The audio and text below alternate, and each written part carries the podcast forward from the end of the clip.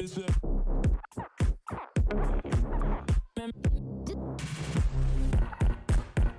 up, guys? Welcome back to the Social Standard Podcast. My guest today is Corrina Owen. She is a chief brand evangelist for Purple Cork, and we are going to get down into the weeds on what it means to be an evangelist, what this trend is, and what you need to know. So, Corrina, what's up and welcome.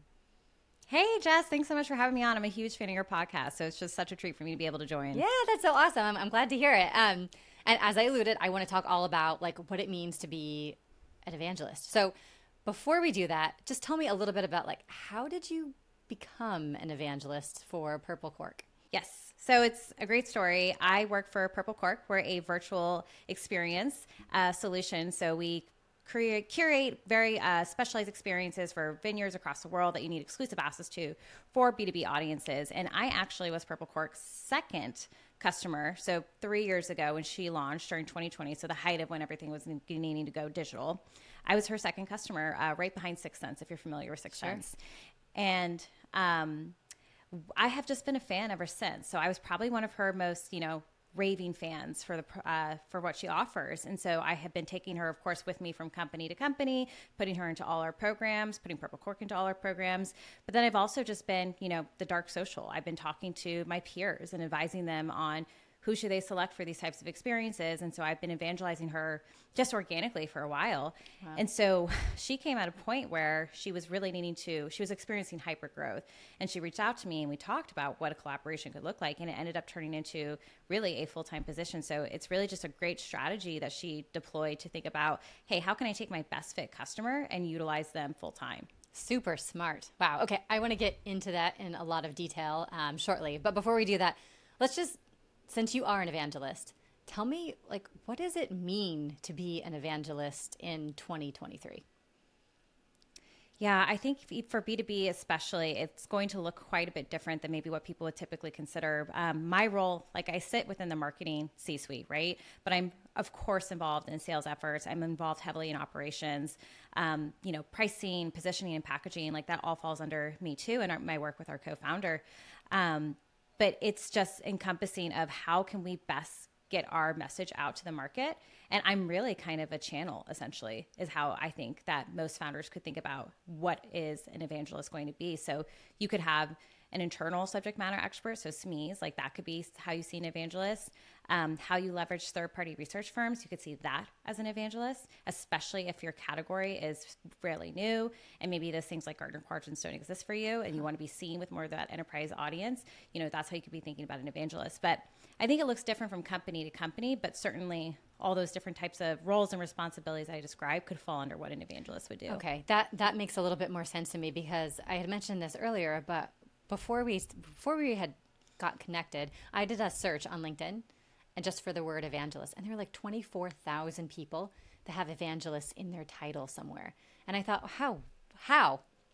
How is that possible that so many people could have that? Right. Now, I think there are definitely going to be some that have a religious bend, which we can kind of, even if you omit those, let's say half of them are that. Still 12,000 people, that's still quite a lot. And this is just in the US. So, you know, to me, that that smells like a trend a little bit. And I also think that if you look at, if you look a little bit deeper I'm guessing that there are a lot of people who are evangelists that don't necessarily have that in their title. So I think probably one of the best examples I have right now is Salesforce. Um, they had been in the press recently paying Matthew McConaughey like $10 million to, right. you know, to be an ambassador for them. And really, he's kind of an evangelist in a lot of ways right? You're spot on. Um, I think even too, LinkedIn recently, they're they're not. I don't think they're calling him that, but mm-hmm. um, God, what is the rapper? No, no, Snoop Dogg. Oh, Snoop Dogg. They yeah. actually brought on. Yeah, they brought him on. I started seeing him all over LinkedIn. That's where I pretty much spent all my time creating content. Sure. And I was like, oh, smart. Okay, they're taking a celebrity. I mean, the the the play in. I'll be curious to see how that plays out because sure. I don't know how targeted that approach is. Right, like how targeted is that audience other than just being like a Matthew McConaughey figurehead, sure. right? Um, but yeah, I think that's the goal. Um, I think that also like influencers, right? That's certainly a different way to look at it too. But um, I think the ideal should be that you're really. So I talked about before how like she brought on her best fit customer, me. That's how I think you should really look at it, mm. um, especially when you're thinking about startups and more niche industries. Like you really want to highlight who is your core customer, who are your subject matter experts, and it's not going to be these celebrities. Maybe that's going to draw an initial attention, but it's certainly not going to help you scale quickly. Yeah, but you know, I think that probably applies not just to small companies, but to big companies as well, right? Looking at your what they call ICP, right? Your Yeah, ideal yeah. customer profile. Who is that and who embodies it? And I think what's so interesting is this is exactly what we do in B2C influencer marketing, right? You come out, who is your target audience? Who looks like them? Who acts like them? Um, who is in that conversation naturally? Where are they? And like, how do you then take your product and insert it? It's really it's really no different, right? The only I think the main Right. the main difference, if I'm understanding it properly, is that evangelists are paid by the company as like a salaried position or some sort of like consulting, like long term fee, almost like an ambassador. A hundred percent, yeah, and I certainly know that a lot of titles for like B two B influencer marketing, um, you will see on LinkedIn profiles that they have something like brand ambassador or brand evangelist, and that's not typically a full time role. It typically is like a consulting engagement of some kind. Um, but the chief evangelist is what, from what I'm seeing in the market, that certainly does indicate that that's a full time C suite position. Yeah, and I've seen that too. I know Canva has a chief evangelist. That was probably one of the larger brands that I had seen that had them. And I know um, Adobe, who's a client of ours, they also have several evangelists or people with evangelist in their title. And I do think it's smart because you need people. You know, you're not going to have like does Canva have a a huge sales force, a huge sales team? I and I don't know. Maybe they do, right? But to have someone who's out in a public facing who's public facing, can draw a crowd, has real influence and is not the CEO. Right, exactly. I think too, you know, my former company was Gong, if you're familiar with them. Yes. And our former CMO, so our first CMO, he transitioned from being a CMO to actually the chief evangelist, and we brought on a new CMO to be more operational. So I think that it depends too, you know, this the stage you're at with your company, right? Um, we do have a they do have they do have a pretty decent sales force, but they didn't want to completely lose that brand integrity because he helped build the brand. He knows the audience inside and out. He's built all those relationships, um, but he didn't want to necessarily follow the trajectory of what a uh, CMO path would look like. So they just transitioned him to be an evangelist, and that's because he does embody what an ICP would, you know, talk about. That's his audience, that's his network, and that's his way to keep, keep being with the company. That's so interesting. So it's a little bit CMO, little bit salesperson, little bit business development, really. Yeah, I, I would say that it's pretty important that you do have some sales acumen Okay. uh, to be in this role because I'm constantly interfacing with clients and prospects and forecasting our pipeline. Um, you know, and I'm I'm lucky that I made sure that that was something that I developed in my career. Um, that I was in all in all forecasting calls and pipelining meetings, et cetera. So I feel really confident. I've even been a quota carrier before, uh, quota carrier before. So I feel very confident to do that, and I think it's a necessary skill. I do think that you need to not only know how to communicate a message, but how to deliver that message and pivot based on what the client is asking of you. Yeah, and that makes perfect sense. Any anyone who's at the C level should be able to do that, right? Agreed. Yeah. Fair. Yeah. I- I mean, I think, that, but to me, that's so interesting because if you think about like what, hmm, I guess the way that I that I naturally sort of go with that is like, okay, sure, an evangelist, a chief evangelist. Let's work on the fact that this is someone who is showed up. They're, showing up. They are an employee every single day at the company, um, and they are an external evangelist because I know that there are internal and external ones as well. But they're an external evangelist. Like, what what does that job look like? Like, how do you write a job description for that? What could, what should you expect of someone who is going to be your chief evangelist officer? Yeah, I think it's very important to designate between the two, right? Because Okay. for a long time, you know, in a uh, informal way, I was acting like an evangelist uh, for this brand, and I, I serve as a formal evangelist for other brands too. And there is a difference. I think that when I'm working externally and I'm not, you know, on payroll, um, I'm not necessarily always embedded into what does the pipeline look like? What does the forecast look like? What is our process? What are our new product development releases? I'm kind of on the back end of that. I think when you bring somebody in internally, they really need to have a ton of business acumen to know, like, okay, how are we going to help uh, grow this business? How are we going to take it from X to Z?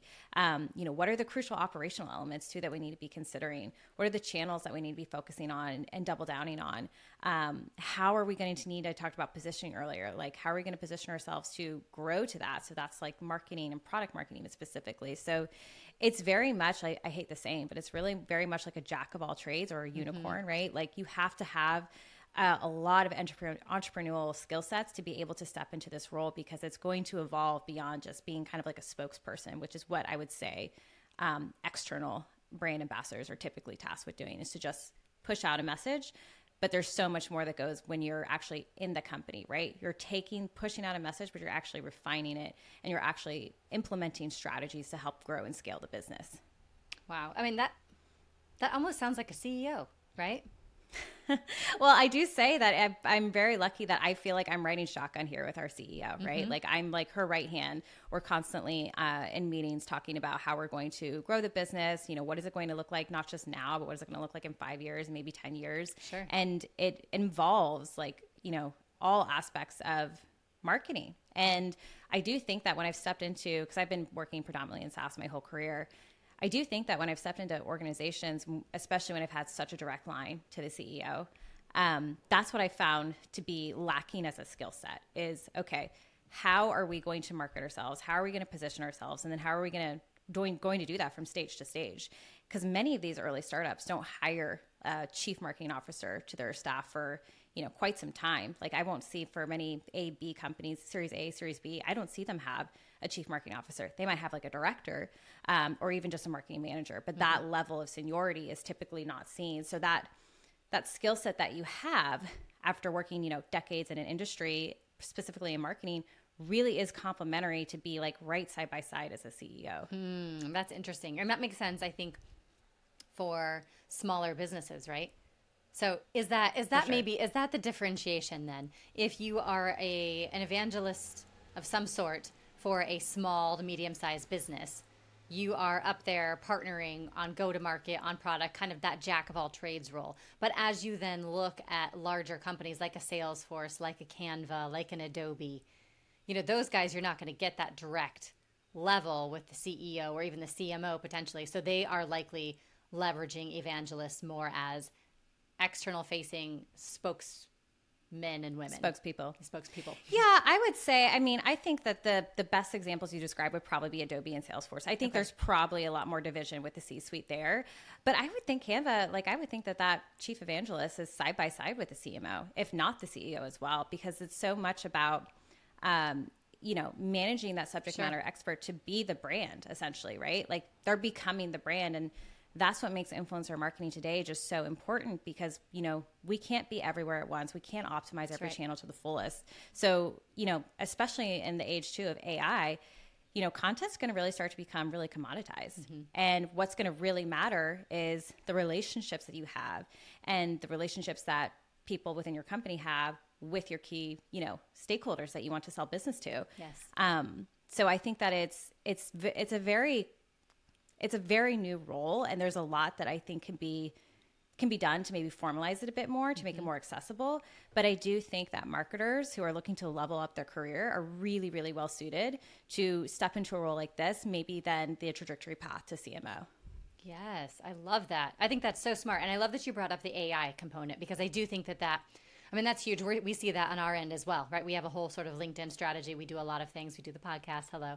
And, you know, all, all of these sort of like um, pull like we want to you know we want to pull people in instead of pushing our message out necessarily and that is that's a requirement of every single business now and i think that we're seeing that mm-hmm. from the startups in the saas and the martech space especially are leading the way right and then i think that right. we're going to continue to see these guys build bridges so that larger companies can go, can go in and figure that out um, mm-hmm. wow super interesting stuff though i mean it just it, I, I can't get over the parallels that you draw from you know so many traditional marketing like ways like influencer marketing ambassadors or even look at like uh, you know i just saw a an ad that serena williams had done for lincoln right mm-hmm. that that's also the same like she embodies what they were going after and they, they kind of mm. show her and her lifestyle there so obviously the evangelists aren't necessarily in the ads per se but it just feels so similar. So, you know, that and you couple, I think, also with the fact that everybody, every business is now now needs a face and a personal,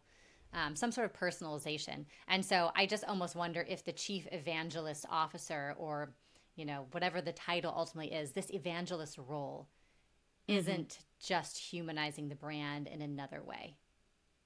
Yeah, I think it's a modern look on what should marketing look like? How should it be utilized? You know, I think that for, you know, so many SaaS companies and tech companies, it's you're in spreadsheets, right? You're you're crunching out like conversions for, you know, X dollar to this conversion and you're losing that relationship aspect. I mean, there's there's so many organizations that I walk into and there's nobody on the marketing team no matter the size that has maybe ever spoken directly with a customer and it just blows my mind.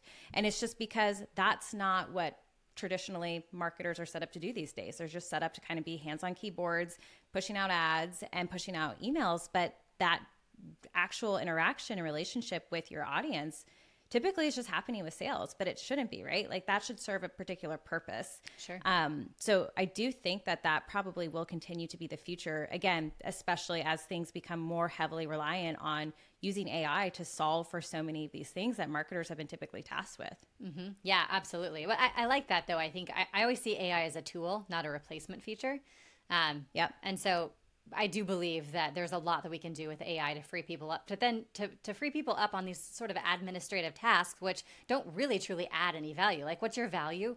Uh, you know, as a person to a company, it's your ability to be a person, right? And so to be a, to be a person with other people, and so to figure out those connections and focus your time and effort on the relationships, I think is really, um, really wise. And so, gosh, Yes, this makes me very 100%. excited about the the evangelist role. I just I wonder what I wonder where we are in the cycle of Mm-hmm. evangelism, right? It seems like we're early days still, but I'm going to be very curious to see how the likes of these larger brands start to adapt these sort of roles. I mean, is there anyone Right. big or small uh, besides yourself that you think is doing a really good job leveraging uh, one or many evangelists? Yeah, I mean, I was very impressed with my former company, Gong, actually taking that approach with our CMO because, again, he built the company from the ground up. Excuse me. He built the ground up with the CEO. So he was completely embedded with what the brand is, the future of it, where is it going, who are our customers and who are our, you know, must-have customers. And he can eloquently speak to that across, you know, speaking circuits um, and with clients. So it made perfect sense for the evolution for his trajectory at Gong to pivot maybe from CMO to do something that he was best suited to do, right? Which is to be that relationship arm and not be so in the weeds with growing a marketing team to your point that is still very much in the weeds, right? Doing a lot of administrative tasks, you know, pay per click, uh, managing agencies, et cetera. Like, is that the best use of your time? Probably not. If you're already at a stage where you know you're you're well known as a brand and you're hoping to expand it and to get into maybe the sales forces of the world. Yeah. Um, and then I think too, um, you know, I'm excited for these smaller companies who have kind of really already taken a really good look at what should our marketing influencing spend and program look like. I'm really excited for them to start to see like okay how can i move beyond maybe bringing these individuals on as advisors and maybe actually incorporate them more into you know a w2 environment? Um, i think something that set me up really well too for this kind of career trajectory was even though I always maintained my marketing roles at, as a W 2 employee, I was always working um, in some capacity as an advisor for different tech firms. And that allowed me to get in the door. And I did have some, you know, or do, do have stake at some of these companies too, but it's not a full time position. So it's just a, a unique way to think about hey, what, is, what does income look like for me these days? And I think with everybody kind of pivoting from or most companies I do see pivoting, doing lots of layoffs, not wanting to hire on these super expensive marketers that are 10 year and really costly. They are looking at, okay, what does a model look like where I'm actually bringing in house, you know, the voice of the customer, our best uh, brand ambassadors. What does that look like to actually have them full time to advise us on product launches, our strategy, our positioning, getting our word out there, versus maybe a more traditional marketing setup that just seems to be a little bit dated for today's mm-hmm. environment. Yeah, and that really echoes, I think, what we have seen in the last couple of years, especially in and around COVID, where you have a lot of these platforms where you can go and just hire someone like a Fiverr.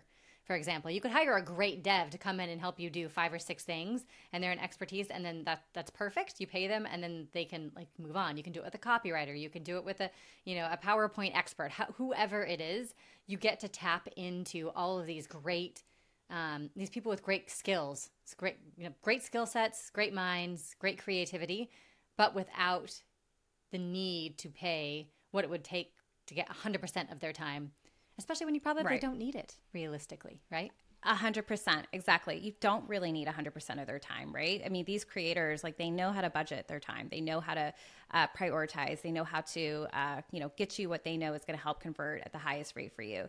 Um, so yeah, it really frees up a lot of budget, a lot of constraints, a lot of time, and it gives people, I think, the flexibility most people would really want, yeah. which is to really have more control and more ownership, but maybe not own their own business, right? So that's a way that you can be a self starter, an entrepreneur, without having to take on all that responsibility to run your own company. Yeah, and you still get to monetize your network.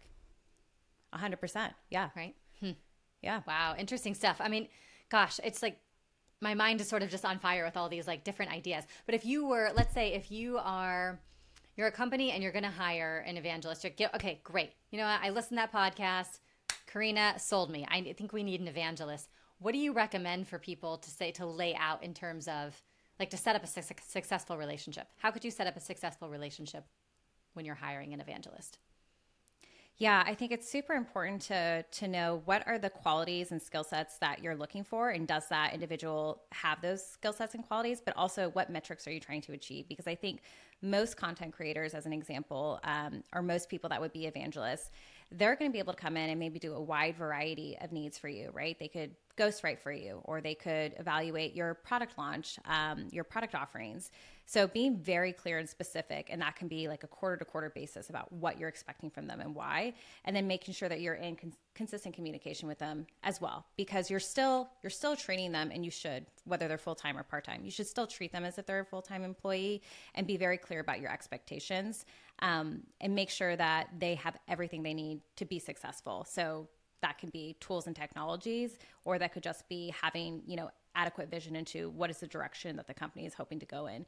Um, but it can be it can be structured to exactly what you need, and I think that's what individuals, um, content creators, B2B influencers, I think that's what they're best suited for, right? It's leveraging their network, leveraging their voice, leveraging their persona to build and engage and trust um, your audience. So I think that looking at it through that lens and then tailoring it to be super specific of these are the metrics we probably want to achieve, but also understanding that there may be some soft metrics and learnings throughout the throughout the process. So being adaptable to to adjust that. Hmm.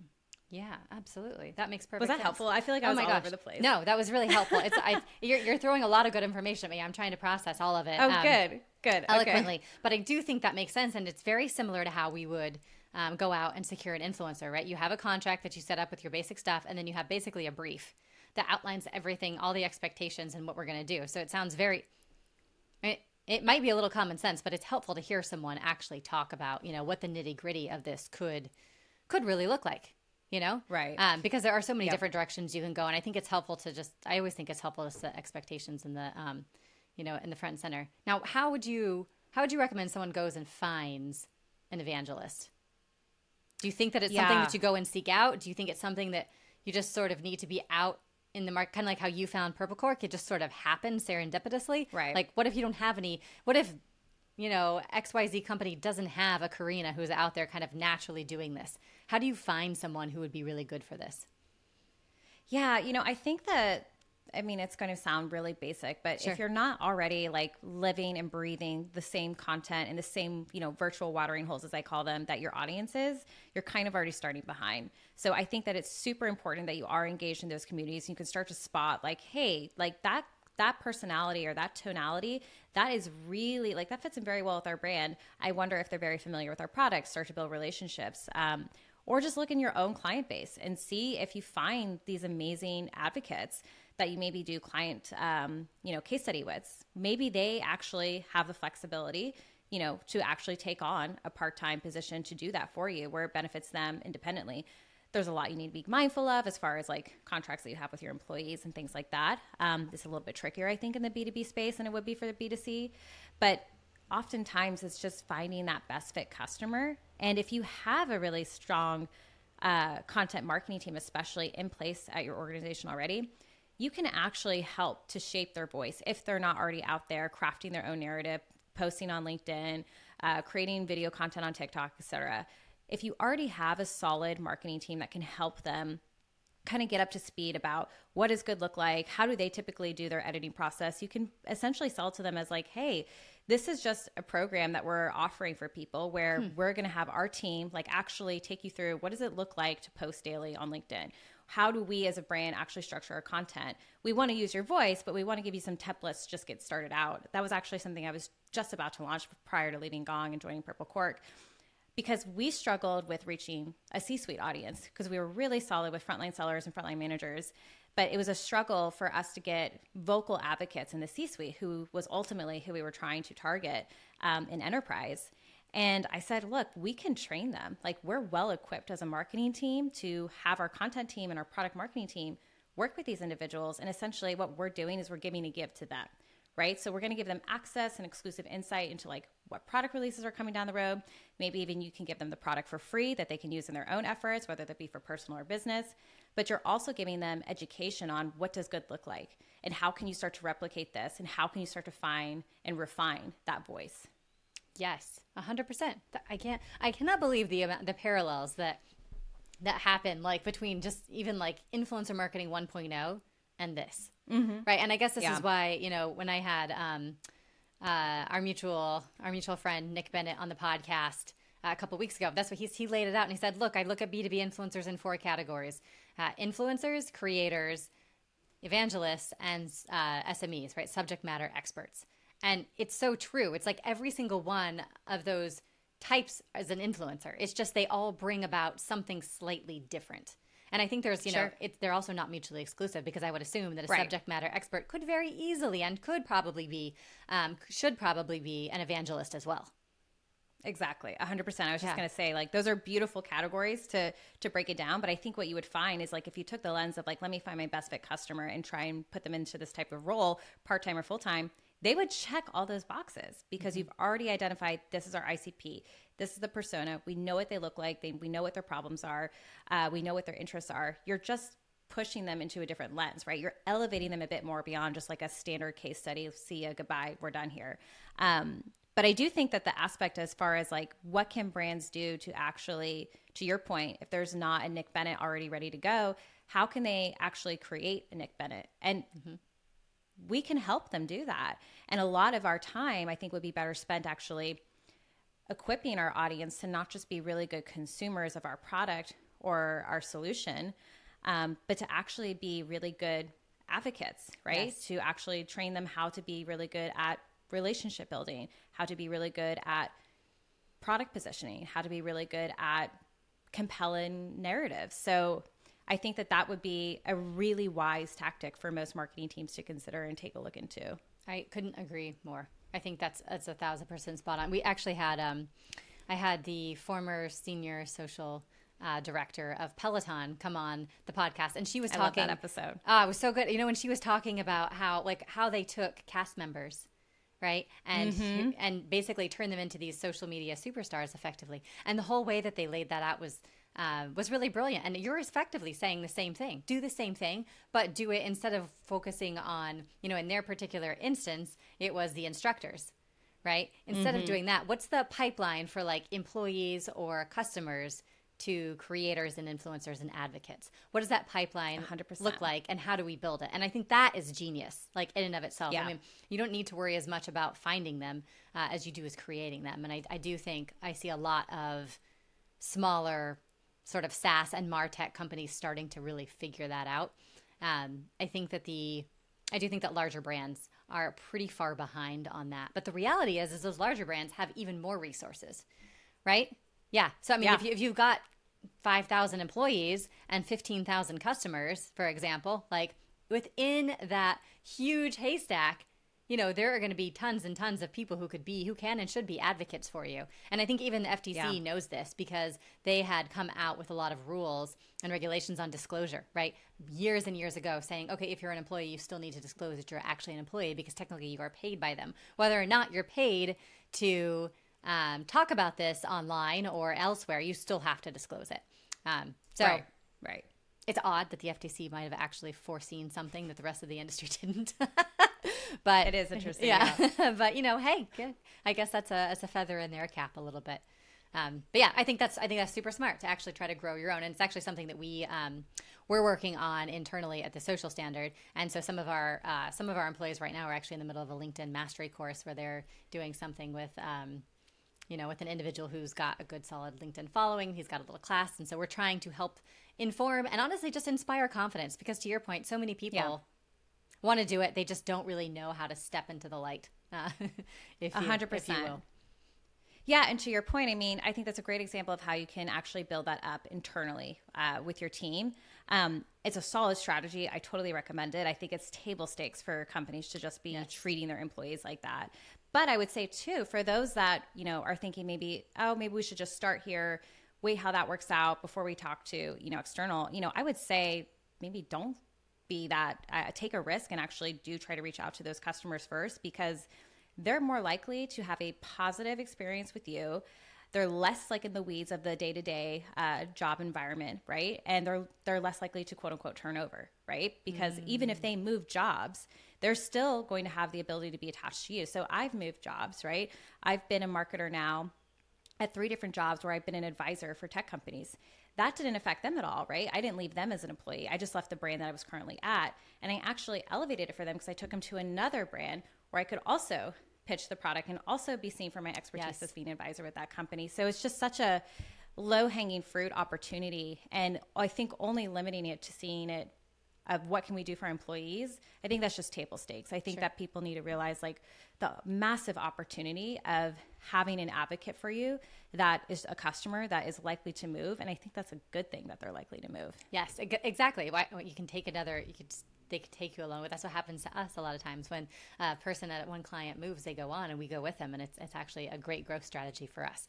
So I 100% hear you, and I think that's I think that's really wise, and I do think that it does you know it does make sense. Obviously, if you are Salesforce, you're not just going to go on Matthew McConaughey's door and say, "Hey, man, do you want to like do that?" You know, like there's a whole there's a whole way and a system and a process to do these sort of things, and I think you know that's something even that obviously we at the social standard can help with, right? Because we can actually go out and help you discover who who the right people are to be the face and the voice, um, or an evangelist of your brand. Mm-hmm. So that's yeah really- and i go ahead. I was just going to say, I'm very excited to see what you guys offer for the B2B audience because it's just such a, there's such an opportunity. And right now, I would say that, you know, content creators and B2B influencers, like, you know, for some of us, that's an advantage. We can use that to our advantage that there really isn't something in place like that, like your solution offering. But Yeah. for those that maybe need to get a bit more guidance and, um, you know, need help with like, hey, what does a contract look like? What's fair? What's equitable? That's going to really help to really kind of standardize what does this look like for the B2B audience versus the B2C. 100%. You might say the social standard, huh? So I would. Yeah. I love it. that is definitely some of the ethos of our name, right? Is to set the set the standard in the space, and so we're obviously excited to um, continue to do that in the B two B space. But I do think that there's there's a lot of overlap there, and I mean, gosh, it's just the influencer world is only is only growing, and I think that if if you look at influencers simply as people with an Instagram following, you are certainly missing out on a tremendous amount of possibilities and poss- and reach. And that sort of brings me to, I guess, my my final question for you, which is: Do you think that an evangelist needs to have a, a sizable digital presence to be of value to a company? I don't think so. In fact, I think that the more niche and direct their audience is, the more benefit you're actually going to get from it. Um, take, for example, somebody that has 40K followers versus uh, 10K followers. That 10K following is probably hyper specific to the role, right? So it's going to be their peers, the people that you want to attract if that's your ICP. Whereas the 40K may be a little bit more uh, cumbersome. It may have a lot more titles and industries, et cetera. So I think the the more niche the audience, the more likely that you're going to get hyper focused, relevant content and expertise, and also be more hyper targeted to like who do you really want to reach, which is probably going to be an audience that is more likely to convert and buy your product versus somebody that just has kind of like a glorified number of followers. Yeah, I think that's right. I absolutely think that's correct. I mean, it depends if your what your ultimate objectives are, but yeah, I agree. I think it's size is size is not as it's just not as relevant in B2B because it's still it's still so new. But the, I guess the, the obvious follow-up question there though is do they need to have some sort of online presence? I think it depends on what, to your point, what is your objective? If, if reach is objective, I think it's certainly, um, necessary and helpful because I do think it shows that there's some kind of consistency and longevity. LinkedIn's been amazing. I mean, it's it's hurt some engagement, but they've been amazing about cleaning up inactive users and people that aren't really actually um, active on LinkedIn, and then making it to where it's more discoverable for mm. people to actually find people with their interests uh, with their content. So it is, you know, it's a slow process, but it is getting better. Um, but what I would say to that really large following uh, nowadays on LinkedIn as a content creator it's really hard to get to those, uh, you know, six figure uh, numbers and followings yep. simply because a lot of what you know there's so many inactive people on linkedin it's i forget the stat but it's it's it's dreadfully painful how many people are actually active on linkedin versus people that are not sure. so those people with those large followings they may have gotten viral with a very basic post that has nothing at all to do with your topic, your industry, or your focus. And that's why you're not really seeing those numbers get so inflated anymore. It's because LinkedIn's done a really good job about making sure that if you're using a hashtag or the quality of your, the, of your post is actually relevant to what you claim to say you're talking about. So it's not going to be that common anymore for you to find people with those crazy numbers because LinkedIn is getting better and better about actually slashing those numbers. Um, and so I would say look for the people with what seems to be a quality number of followers, but also look if they're actually engaging with with their people that uh, comment on their posts because many of these content creators just kind of do a spray and pray method when it comes to content. They'll put something up, leave it, and forget it. I would, if I, if it were me, I would be looking at how are they engaging mm-hmm. with them in response. Are they being thoughtful with their advice? Are they being thoughtful when there's disagreement? Um, does it seem like there's familiarity with them? Does it seem like they know their audience? That's the difference for me over like vanity metrics like likes and followers. Yeah, absolutely. I think that's I think that's 100% the case. Um, we'll just see how long it takes people to really get there and understand yeah. that, right? Because it's so much it's I think we've all been so trained by Instagram and TikTok to go for like big numbers and virality and all this sort of stuff. But really when you take a step back and you look at the B2B space, niches are your best friend.